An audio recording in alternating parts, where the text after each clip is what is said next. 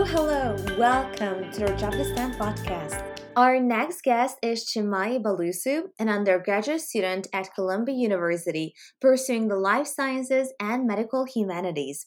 She's also the founder and CEO of Simply Neuroscience, an international nonprofit organization dedicated to fostering students' interdisciplinary interests in the brain through neuroscience and psychology education, outreach, and awareness.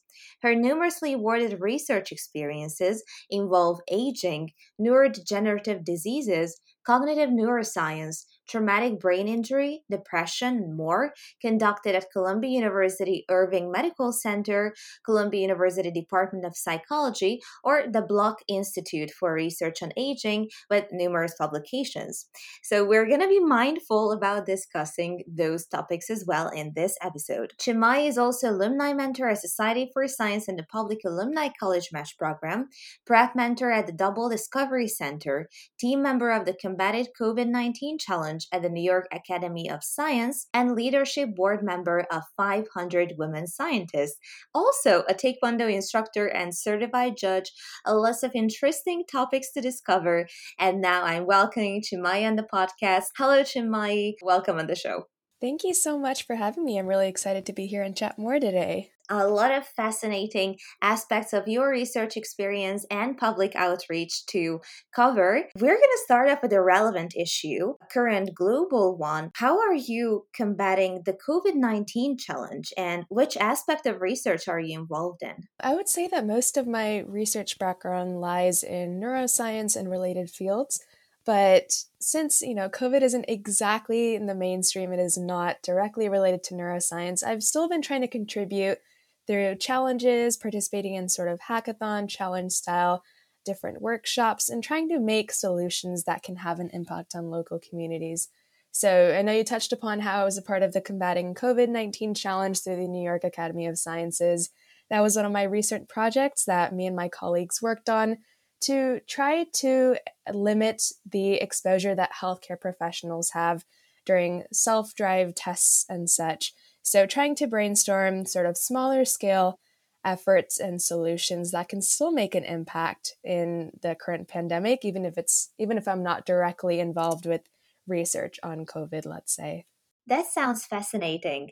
You've mentioned brainstorming new ways to help healthcare providers. Could you expand on the specifics on how you are trying to alleviate those challenges they are facing daily in the current pandemic situation? Absolutely. So, in this specific project, my colleagues and I worked on limiting healthcare professionals' exposure to potential individuals who are COVID 19 positive and we tried to design a prototype framework through which individuals can conduct an automated COVID 19 symptom test in which they, it's sort of like a drive through, but instead of there being someone, a healthcare professional or a nurse there in person, it's actually sort of an automated robot of sorts that would conduct the swab or test for COVID 19 and then send the person on their way.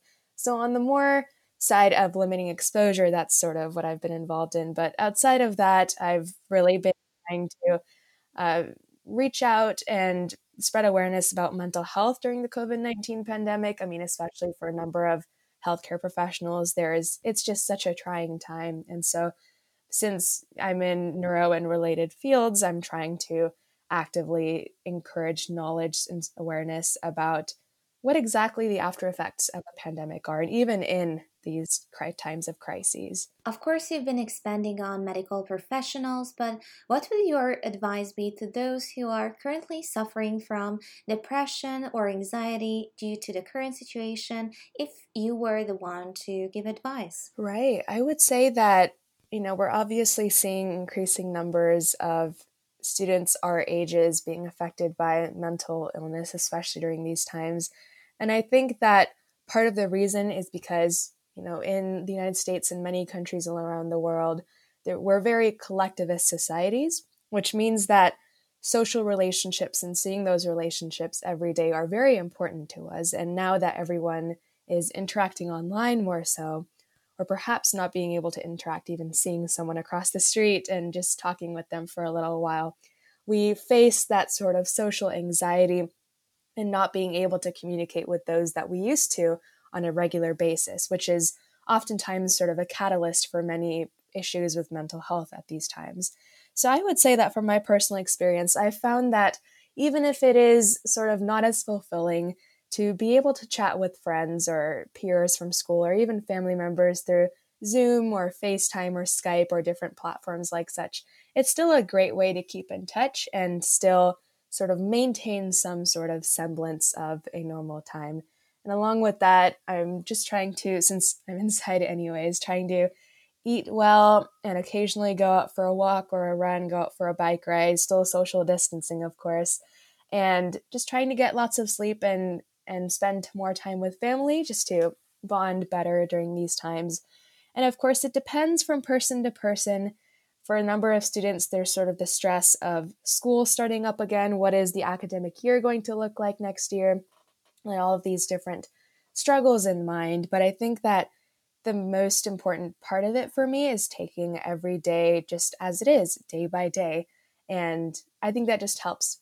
It helps put things into perspective and not necessarily worry frantically about what is going to happen in the future at every moment because there is a lot of uncertainty and it's hard to deal with that takes a toll on mental health. Absolutely. It is beneficial to be future focused to a certain degree, but not in this undetermined situation of ours. I totally agree that keeping it personalized within the current borders is so essential. What I could sense, and I think you might agree with me on that, that beforehand, the danger in um, the overuse of social media lied in experiencing the highlight reel culture but now it's kind of the opposite effect seeing the bombardment of negative news and all the horrible things happening around the world. So it's the other side of the spectrum. Right absolutely agree. But i do think that even if we are you know bombarded by all these negative sort of depictions in media and such that maybe there is a sort of silver lining a positive side on the flip side that perhaps it is also an easier way to disseminate information more effectively during these times. I mean, even within my sort of small, smaller scale social media community, I've found that it's very useful for students to be able to share quick resources about COVID 19 developments, perhaps safe hygienic practices, and even with everything intersecting during this pandemic time with, I mean, social movements like Black Lives Matter coming and being able to quickly spread news and resources online has been also very effective. So I guess social media is either very positive or very negative during this time, especially. Yes, it depends on our personal use and it can be catalyst, but we are going to determine what kind of materials in a chemical sense as well we are putting on our stories. And you've pinpointed a little bit the educational aspect. Being an alumni mentor at the Society for Science and the Public Alumni College Match program, what are the challenges students face transitioning into university during the pandemic? There is honestly a number, and it's difficult to even begin at a certain point. I think the whole college experience has completely changed, and it is it is honestly from there is no day one of starting walking into a new university and experiencing things like that anymore. There is no being able to catch dinner with friends from class and have those meaningful discussions in person anymore. And it really, the pandemic is hitting at the heart of college experiences. And especially with transitioning into university, many students have not even been able to visit a college that they have committed to, to only see it an online uh, aspects and representations like YouTube videos or online tours. And that takes away a very large personalized connection for a number of students. I mean, college communities are really centered around school spirit and academic integrity, uh, academic spirit and sense of community and integrity and everything. And to have that taken away is extremely difficult because students can't necessarily picture themselves as a perfect fit in the college. It, there's a very dis, disjoint sort of a relationship there. And I think, especially with not being able to see older peers or talk to older peers, a lot of times too, students that would traditionally benefit from the underclassmen, upperclassmen academic relationship of sort of an older peer mentoring them it's no longer as feasible to do such a thing.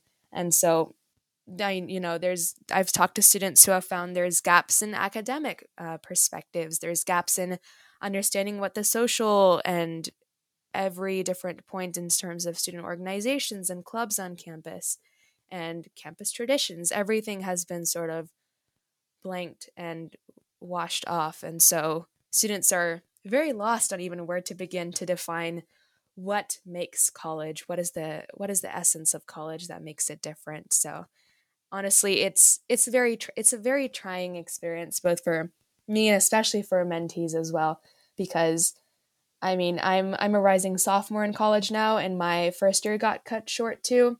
So i definitely can relate in that sort of a sense of knowing what sort of the before and act after of this was but it's it, it's very heart-wrenching to just be in the works of guiding students through that adjustment because it just reminds us all of what different times these are but i guess we still can make the most of them through you know online mentorships and still staying, staying in touch with each other like that. It really is heartbreaking to hear all the obstacles you're facing because especially for us universities um, as you've expanded on there is a sense of belonging to something bigger than self with the identity history and culture with the alumni members or just the generational exchanges happening on the campus and the puns about um, being part of Zoom University was fun for a while, but now it's becoming more of a shocking reality.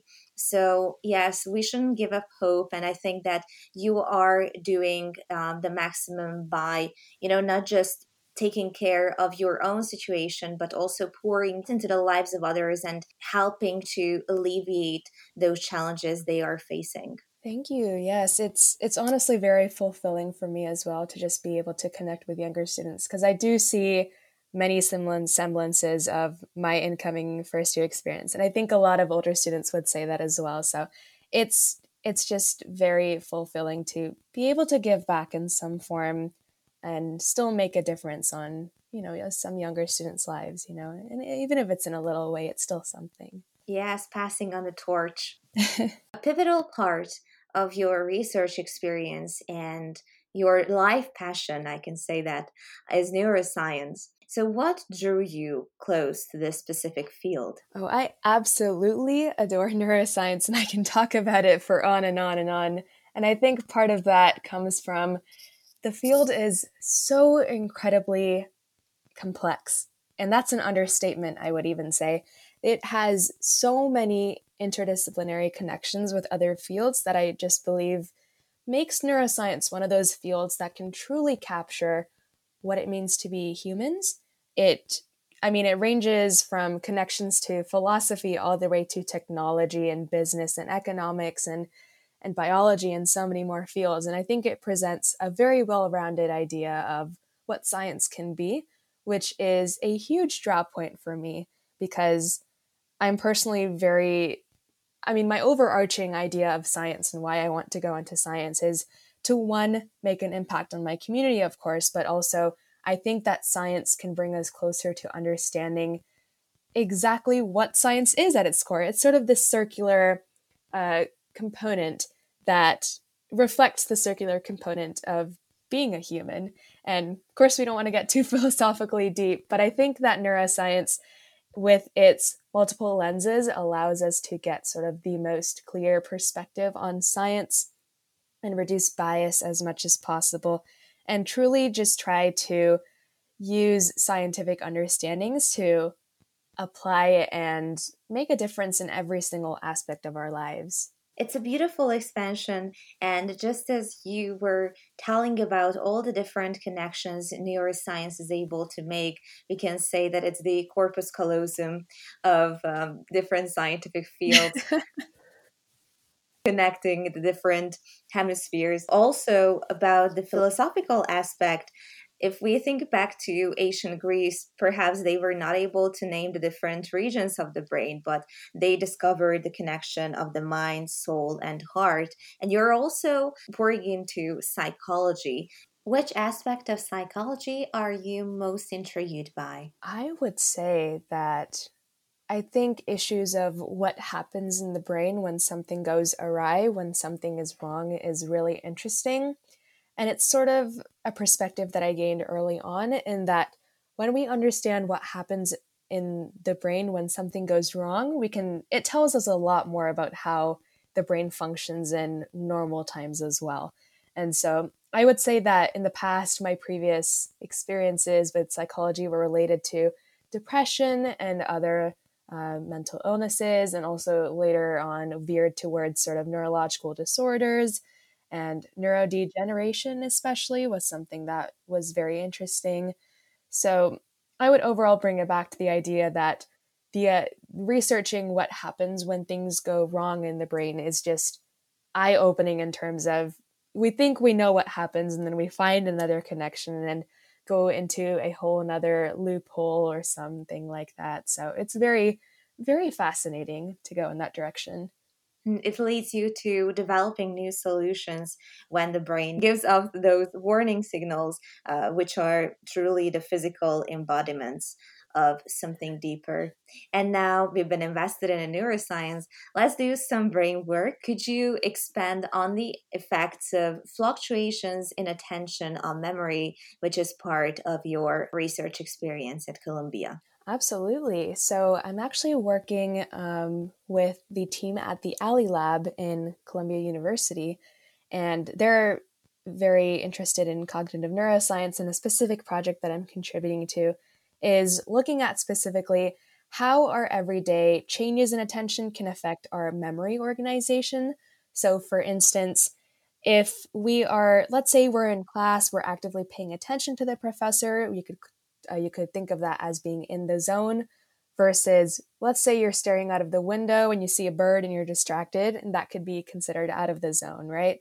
So attentional fluctuations are basically looking at those changes between when you're in the zone and out of the zone and the periods in between that and looking at how your memory your memory of recalling that later on is organized. It's something that a graduate student that i'm working with is looking at something called temporal organization of memory. So it's honestly very intricate. It's very exciting and i believe that i've only learned in these past few months just the tip of the iceberg. And it's just really fascinating to see that attention is something that we take for granted as just a part of our everyday normal life. We don't think about it very often, but there is still so much of an impact on our later experiences as well. I mean, memory is very valuable to our lives, I would say. It's brilliant. Between the in the zone and out of the zone phase, the duration or your personal performance, like how much time you can spend in the in zone, is it affected by personality or personal development? Can you make that duration longer? It's actually there's there's multiple factors like you definitely touched upon personality, your current mood for the day, perhaps you're you're very tired or sleepy or things like that. There's a multitude of factors that go into how our attention really changes. And one day you could be in a certain way, maybe not too many fluctuations, but on a second day you might be all over the place maybe you had too much coffee or something like that but that's a very university related factor. Yes absolutely. So the way that the study was set up before covid-19 of course was in an in-person format where people would be conducting a going through a task on a computer and later recalling different objects that had appeared on a screen that was shown to them. So the naming the objects part was sort of testing these memory changes, um, intentional changes. And so there's definitely many different factors that we're still not sure about, right? It's very difficult to test some forms of neuroscience in sort of more concrete uh, ways. I mean, how exactly do we measure attention? Through this study specifically, we're using reaction time as sort of a proxy, but there's many ways that things happen in the brain that we honestly cannot really tell or measure. I mean, neuroimaging has come a long way, but there are still certain things that we cannot exactly pinpoint how they happen in the brain. So this is just a very small example. There's there's many many things that are yet to be discovered about the brain. Yes, there are still undiscovered regions and new challenges to come, but you mentioned that you've had in person sessions. How were you able to conduct this research during the pandemic? Could you, you know, dive deeper into the literature or even conduct tests on your computer? Someone to measure the reaction time, or what was the process like?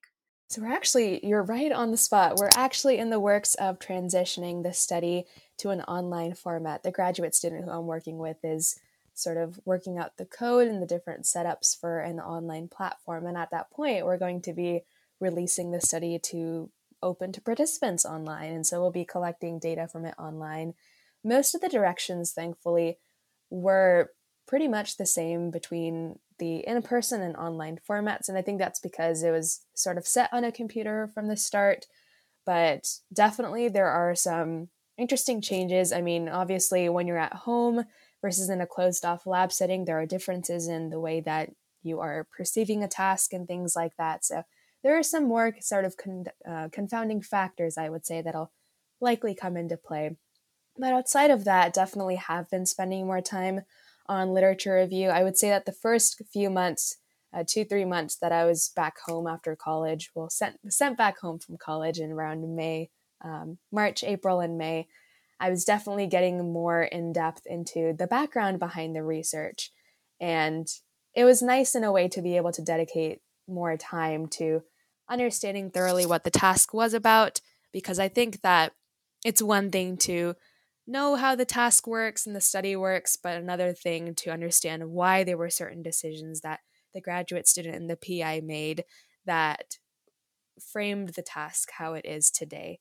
So, definitely was a very insightful experience. And I think that this is a great time for really diving deeper into why our scientific, you know, lab experiments and studies are conducted the way they are through literature reviews and simply reading up on interesting advancements and such. Yes, digging deep into answering the whys behind those words in scientific literatures and truly getting the gist of it. When you're going to make it open for the participants, I would be more than glad to contribute by advertising on the platforms. And I hope to see your project prosper in the future. Thank you so much. I'll keep you in the loop.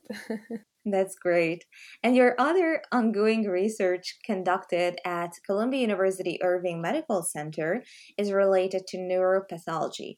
So, which aspect of motor diseases does your work focus on? Yeah, so this lab at the Irving Medical Center focuses on um, essential tremor and Parkinson's disease and a variety of other uh, motor degeneration diseases. And specifically, my work right now which unfortunately was put on hold because of it's based in more of a wet lab setting in an actual in-person lab with microscopes and such so can't exactly translate that online too much unfortunately. Um, i was engaging with a technique called bright field microscopy and using that to take pictures actually of different cells in the cerebellum where many implications of motor neurodegenerative diseases are are implicated basically so it was really fascinating to just be able to take these wonderful, very vivid pictures of different cells and use those pictures later for analyses. Um, the PI of the lab and the postdocs are working on analyses of that right now, I believe, since that is more of a remote sort of an activity that is possible.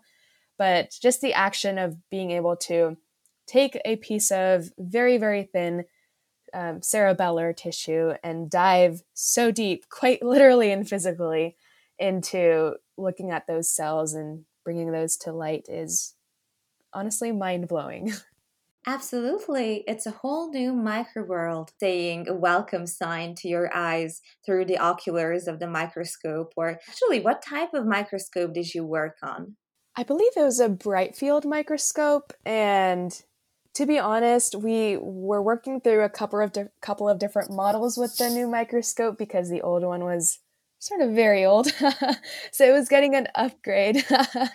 um, so I don't know the specifics of the new one too much, but I do believe it is a bright field microscope. It's based on you know light and Yes, it truly is a form of art, looking at those teeny tiny presentations of cells enlarged um, to be perceived by reality expanded on different fields within neuroscience, but let's expand the horizon and think about the long term a bit. How do you envision the future of this very complex uh, but definitely intriguing field of neuroscience? At the moment, I believe that early neuroscience education and maybe in early elementary, middle, and high school, so K through 12 under uh, under college education. Neuroscience sort of fits into this gap between biology and psychology. And I think that in the future, neuroscience will be, I mean, it is extremely rapidly expanding at the moment, and I think it will enlarge even further to encompass different intersections and gaps between fields. So I, I believe that the perception of neuroscience won't be as a sort of subsect of biology or psychology in the future, but rather its own independent field and much larger field. So, and honestly, the multidisciplinary lens, I'm really excited to see how much further that will go because it's definitely cutting edge research at this point. And honestly, I can't even begin to imagine how it'll look like in 10 years. I'm just very, very excited for it though. I think that neurobiology or neuroscience on its own will gain a new position. And by combining CS, AI is such a prominent field, or one of the applications is the BCI, the brain computer interface, which gives a lot of new routes um, in terms of research, but also raises some ethical issues. So I think there are going to be a lot of debates on it, but research will move forward and hopefully the most beneficial solution solutions will be applied in real life. Absolutely. Very, very true. Science is not just spending time in the lab on your own, but also reaching out to others. You are a contributor at Columbia Science Review, organizing events such as the Social Brain Conference. And I'm very interested that from your viewpoint, how can we strengthen the intersection between science and society through communication? I believe that it's a matter of equipping people with science that is easily understandable and even the most basic scientific knowledge, even the most kind of as as you know might be diluted down, but even the most basic scientific knowledge and facts and evidence can really empower people, I believe. I remember that when I was in early on in school, if I read this very complicated research paper that is full of jargon, but then someone could sit down, maybe a teacher or an, a mentor or a professional could sit down and walk me through what it meant. It was the feeling of sort of insight that made me walk out that day feeling a million million times more comfortable and excited about science than when I walked in. So I think that making the translation of jargon and scientific research into something that an everyday person, a lay person could understand and see the connections of with their everyday life is essential. And I think that that is how we can add and even strengthen more further credibility in terms of the relation of science and government and politics, for instance, because there is sort of a gap in terms of how science is perceived. And I believe that science communication and advocacy are sort of the turning point um, in the 21st century of how science makes an impact in the world. Exactly. It's the the missing link, the missing puzzle piece that holds the picture together. And your personal story just reflects on such a crucial aspect that was actually communicated by Albert Einstein is that if you cannot explain it to a child, you don't understand it yourself. Talking in such specific jargons, it's kind of like a um, person trying to lift themselves up. But I think the key factor here is to go down to the current level of the person you are talking to, really reach and target the audience in that authentic way. Absolutely. I definitely agree. It's there's honestly so much that science communication do can do and it honestly every time that i think about it even now i'm just caught in awe and wonder of how wonderful it is. Yes, the beautiful thing is that you are not talking about scientific communication on purely a theoretical level, but also your outreach has practical implications. Um, science outreach or scientific communication is an essential part of Simply Neuroscience. Could you expand on the mission of Simply Neuroscience? Absolutely, I would love to. So, Simply Neuroscience is a nonprofit that I founded in May of 2019 that is really centered on interdisciplinary neuroscience. And it's especially focused on doing so through a framework of education, awareness, and outreach. And the educational side, I can walk through sort of the procedure of what it means is the educational side is creating these sort of content guides that younger students who don't necessarily have an exposure to neuroscience and related fields can get through utilizing these resources to self study and simply learn more and share with their community.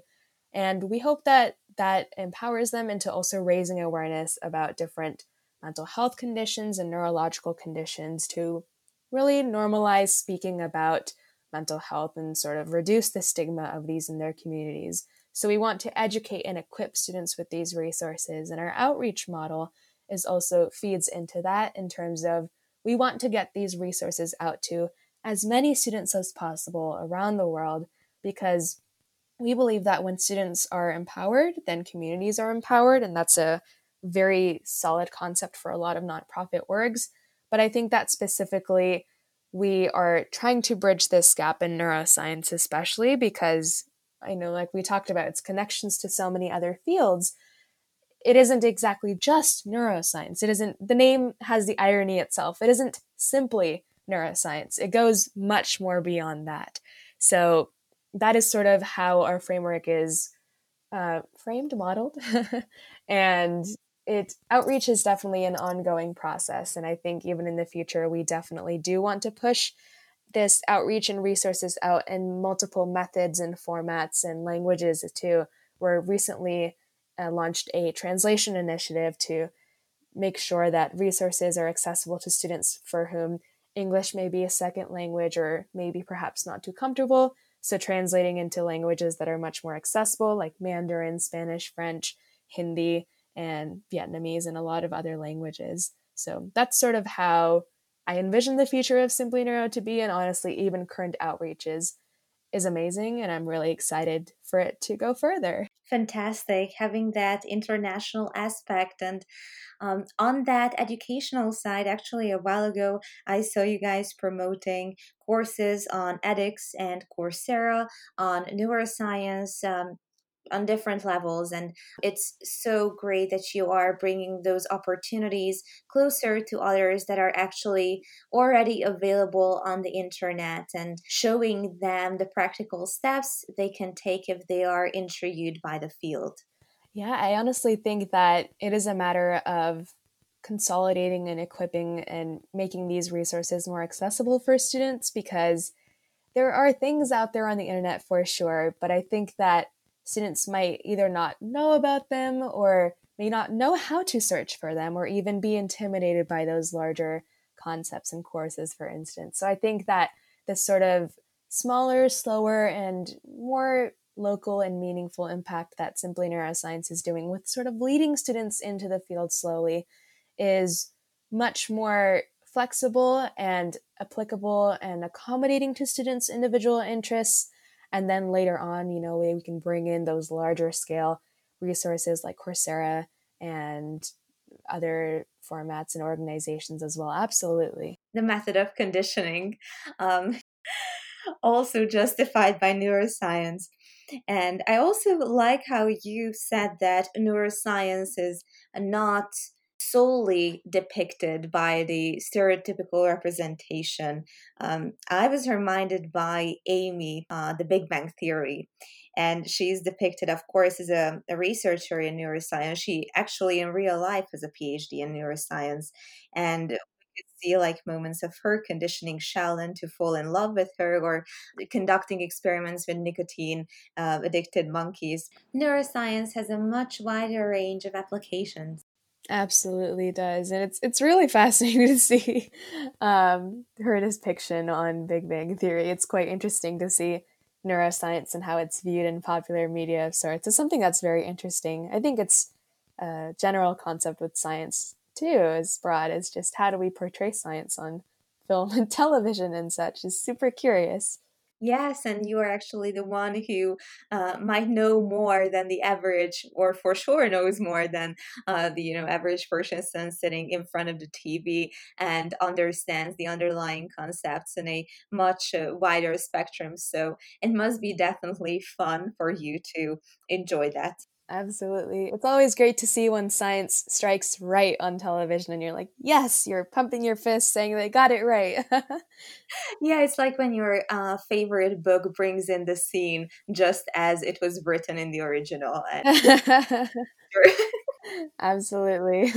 and in terms of the future of simply neuroscience, how do you wish to expand? Um, what are some of the actionable areas you would like to include in the future? Mm-hmm. I think that my current biggest push, and for the team as well, is that we're hosting an online conference towards the end of August called the Simply NeuroCon, which is four days of honestly neuroscience filled events and speakers and panels and info sessions and everything, ranging from likely traumatic brain injury all the way through neuroscience and music and experienced postdocs and researchers coming in to talk about their work and sort of also giving information about careers in neuroscience. So there's quite a bit of breadth in the conference that is honestly it's it's very time intensive right now with planning, but I'm really excited to see how many students can benefit from those kind of events and resources, but outside of the conference and even even more long term.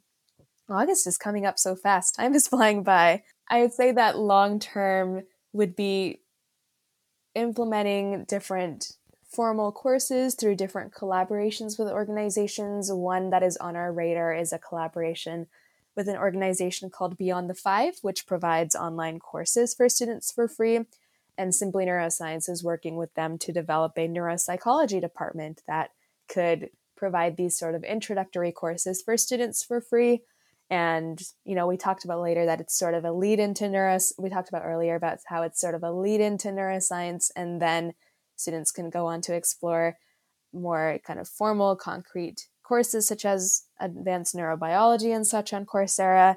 So that's one thing that's on sort of the initiative. And of course i think the general framework of education and outreach we definitely want to further through translation. And honestly just increasing our audience and increasing students' interest in the brain through perhaps even hosting mini events throughout the school year, all online, of course, to just make it more accessible. And of course, with the pandemic, we can't exactly have in person things anymore. So, uh, those are those are a couple things that are on the radar right now. I think our biggest push is to make the NeuroCon a successful and inspiring and meaningful event and really further that momentum into continuing to host those sort of informational uh, concepts and resources and events for students is the biggest push. Yes, and despite the physical limitations we experience due to the pandemic, um, on the positive note is that um, perhaps you can reach students that would not have been able to attend your conferences in person and having a much wider audience passionate about digging deep into how our brains essentially function and how it impacts our decisions and personal interactions. Absolutely. There is I'm really excited. Simply put, I'm really excited to see how much further this goes and how much we can really go outside of the neuroscience bubble. It'll be very interesting. Yes, breaking free. Sorry.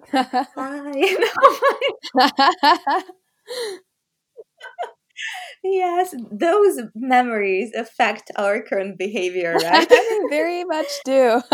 Maybe we should have a high school musical workshop at the conference. oh my, just imagine.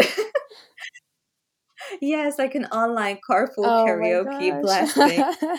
I think it was uh, such an essential part of our childhood, and no matter how old we are right now, I think that it still stays with us. That high school spirit. It really does. HSM you are of course invested in also offering advice to people being the expert in understanding our cognitive functions so what would your top tips be on how to lead a healthy lifestyle that promotes mental well-being covid here or not Oh my, I would definitely say that I'm in no way an expert, but perhaps I can give a little bit of perspective from being a student of neuroscience. And I think that our brain is quite malleable, but it also needs its rest and its, you know, the brain needs to be taken care of. And I think that a healthy lifestyle doesn't just focus on the body, but also taking time to oneself and specifically the mind.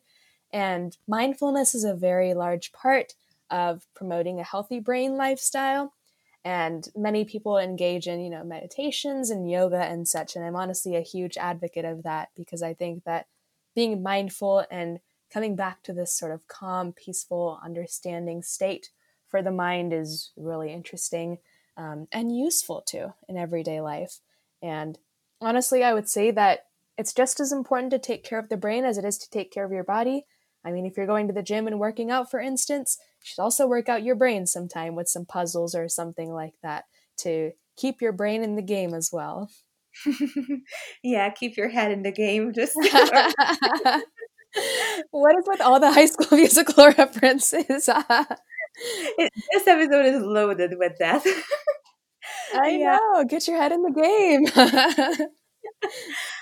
Yes, it's no brainer to mention that. So, I read an article on especially the part you mentioned meditation or pre- praying, having not interrupted and secluded private space and not just in the physical sense but also a mental state of you know going deeper into your your thoughts and um, continuing the reevaluation and what has happened to you in the past or maybe journaling can also help which is a form of a reevaluation of past memories. Also a pivotal part of your outreach is being the leadership board member called 500 women scientists. So what are the steps of actionable intel that can empower women in stem I think that's a great question. And I think that community is a very large part in being a women in STEM. I think that having a supportive, collaborative community of other females and people who can support your STEM journey in general are valuable resources to touch in on when you need some support, when you need mentorship, someone to talk to for advice about your career or perhaps experiences, even negative experiences that you might experience in terms of racism or sexism too. But overall, I would say that finding that supportive community, even for young girls our ages, there are a multitude of young women in STEM organizations out there. And honestly, a lot of my work focuses on exactly why building these communities are important and how we can empower these existing communities to support girls in STEM.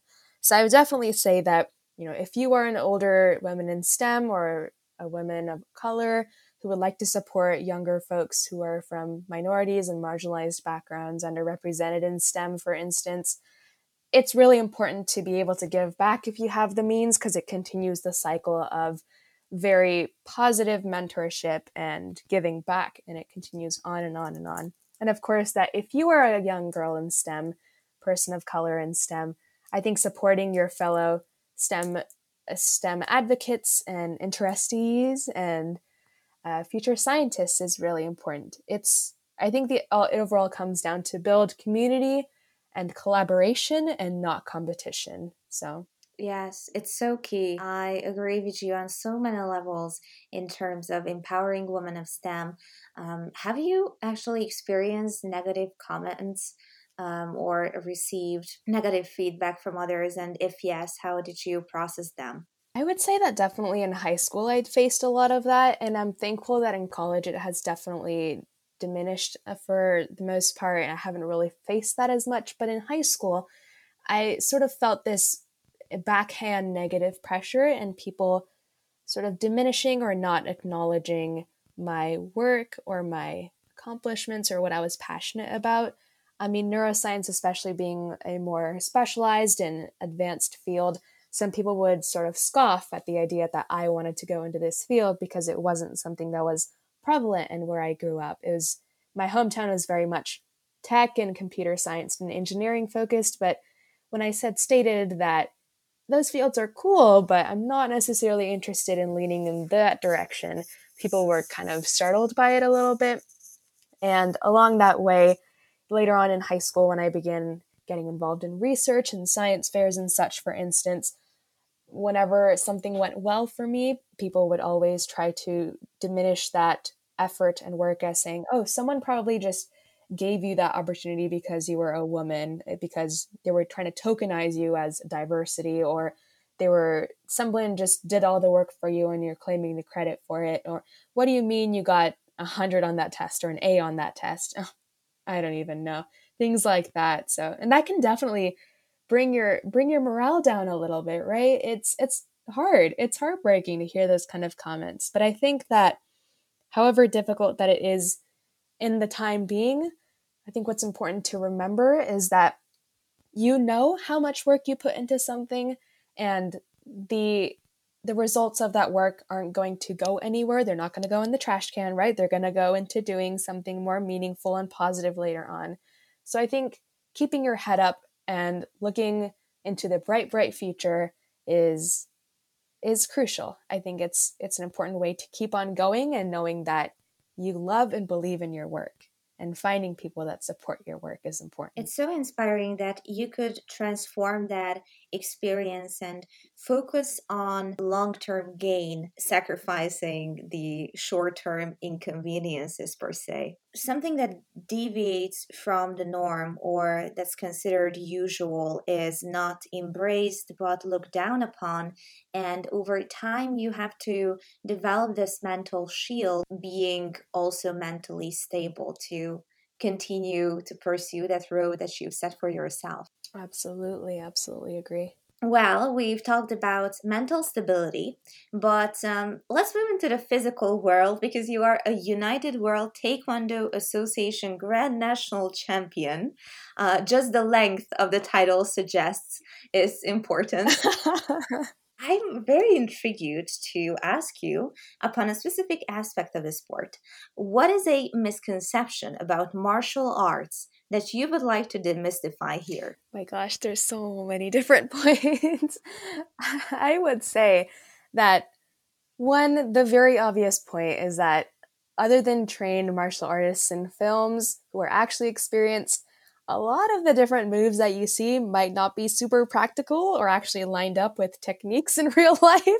So, unless you're experienced in karate, don't go around and pretend to be the karate kid. It's not safe or good for you. You might hurt yourself. Just want to put that out there. you would be surprised at Jackie Chan is, should not be your inspirational model in the middle of the living room, for example.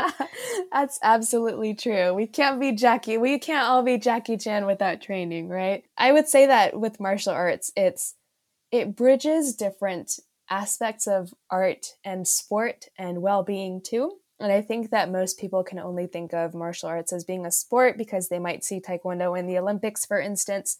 But it's also just as valuable to look at it as an art form, as a as a catalyst and memory and recollection of cultural and uh, country's history. I mean, Taekwondo is from South Korea, and it still the the cultural values of it permeate into my experience with Taekwondo and my my uh, studio's kind of teaching methods also. So that is one part that is very valuable to keep in mind and think about. And also, I would definitely say that being a part of my Taekwondo studio and the Taekwondo family has contributed to my uh, belief in myself, both physically, you know, I can I feel empowered because I can protect myself, and self defense is crucial and super important. You know, we got to fight off bad guys, and of course, even with mental well being, it's the core tenets, as they like to call it, of different values such as perseverance and integrity, really do echo on into my education and my extracurriculars and things like that. So I would say that, oh man, how many years has it been? Five, six? I think I'm approaching my six year anniversary with Taekwondo this fall, actually in September. But it's it's been a long journey and I'm glad that I got into it middle school around that time because it honestly gave me a family and it gave me many skills that I still use into today. So great protection for women can save your life essentially when you are in that situation. Cannot foresee the future so it's better to be prepared to be startled by any upcoming experience. And uh, just as you said being confident in the skills that you have gained through the training process. I read an article about martial arts, and they said that one of the foundational lessons they teach you is that the the skills you gain should not be used in a violent situation or to be misused as a tool for violence but the strength lies in actually controlling your strength essentially and that coordination and self-control is one of the key concepts um, they give to you. That is 100% correct. Um, one of the values in taekwondo that every white belt starts off learning is that it must always be used for defense and for protecting oneself. And very internally faced, it's not meant to, you know, go off and hurt someone. It's meant to build you as a person and equip you with skills that in a time of need, time of urgent need, but in no way should it ever be used in an aggressive manner, if that makes sense. So, honestly, 100% agree with that. Um, martial arts is not you know, we don't learn taekwondo and go off to go box in a box in a ring somewhere against you know bad guys someday. It's it's meant to protect you and just make you more confident and safe in those sort of uncomfortable situations, but never to first attack or hurt. Martial arts has a bad rep for being aggressive, you know, but it's it's very peaceful as well. Absolutely. Well, you are not part of that gang for sure. a closing question and an if question per se is conducting or having conversations with bright minds living today and in the past and you've actually conducted interviews with acknowledged scientists.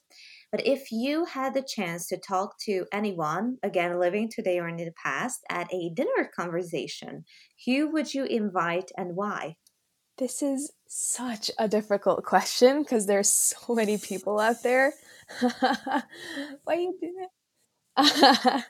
um, I think that one person that stands out, of course, uh, two people actually, um, who we know as Elizabeth Blackwell and Rosalind Franklin. They're actually two amazingly astounding women who I had the opportunity to research further into their backgrounds and um, work on medical history documentaries before.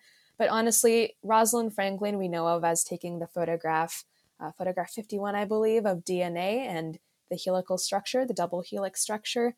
And Elizabeth Blackwell was the first American female physician. And both of them are honestly simply powerhouses in their fields. They are pioneers. And I would love to understand and actually get to speak with them about the whole the idea of being an empowering women in STEM in those times, way back when, right? And I know that reading back into history, we can try to get an idea of what times were like then because it was very difficult to be a woman in STEM. But I think that truly speaking with them and understanding what they went through would be a whole a whole nother experience and i would that would be amazing i would it would blow my mind if i could actually talk to them without a doubt they were the powerhouse houses the mitochondria of the scientific world.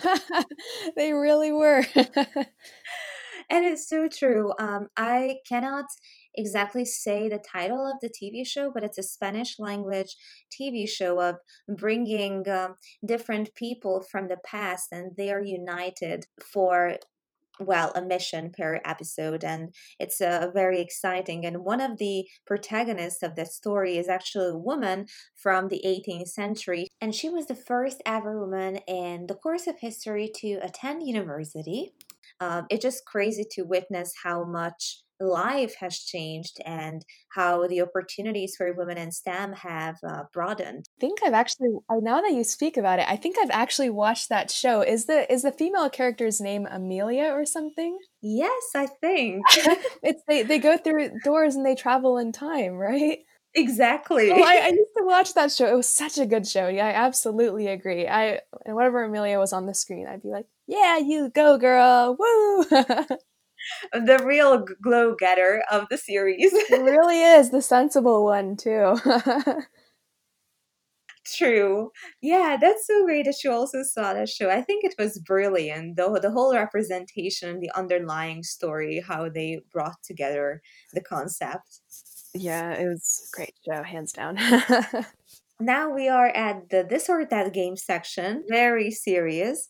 Uh, chocolate or vanilla?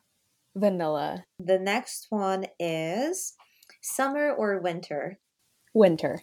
You you live in California, right? Um, yes, I do live in California, but California summers have been really hot recently. And now that I've moved to New York for school, I don't mind winter. I mean, I can stay cozy inside, so it's kind of a weird dynamic.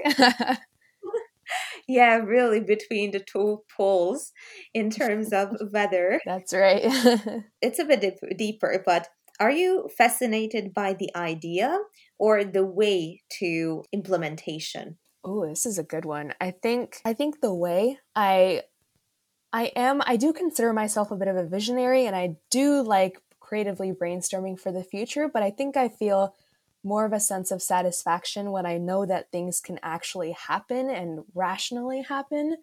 So I think the action of putting things into action it speaks much more to me than brainstorming. Do, though I do love ideating and brainstorming still. Yes, it's the combination of the two. But yes, so many ideas are being produced by our brain. But of course, we select which one are we are going to use and truly make it the real deal. I think that being a visionary is so key in terms of research experiences too, because that underlying intuition and openness to explore new ideas is so key in terms of um, boosting your creativity. It's very true. Running or swimming? Running.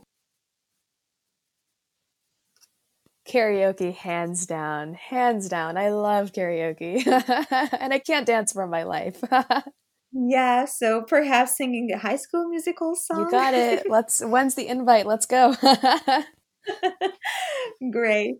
And the last question is something that really wraps up all the things we've been expanding on in this podcast episode, and that is what does science mean to you? I think touching back on, I briefly talked about this in terms of neuroscience, but I believe science is a way of understanding what science is, and it's and it's very interesting to say that, but I because I think that the skills and the efforts that we put into science help us understand the world and ourselves in return. And that helps us understand why, as humans, we want to understand science. So, science is very much not a linear sort of an, a network per se, but it is very circular, I believe. And might I even make a reference to say that science could be considered the circle of life? Oh, got you. it truly is applicable here in terms of bacteria as well because their dna is circular mm. and well it's the foundational element to having life in the biological sense. That's very true.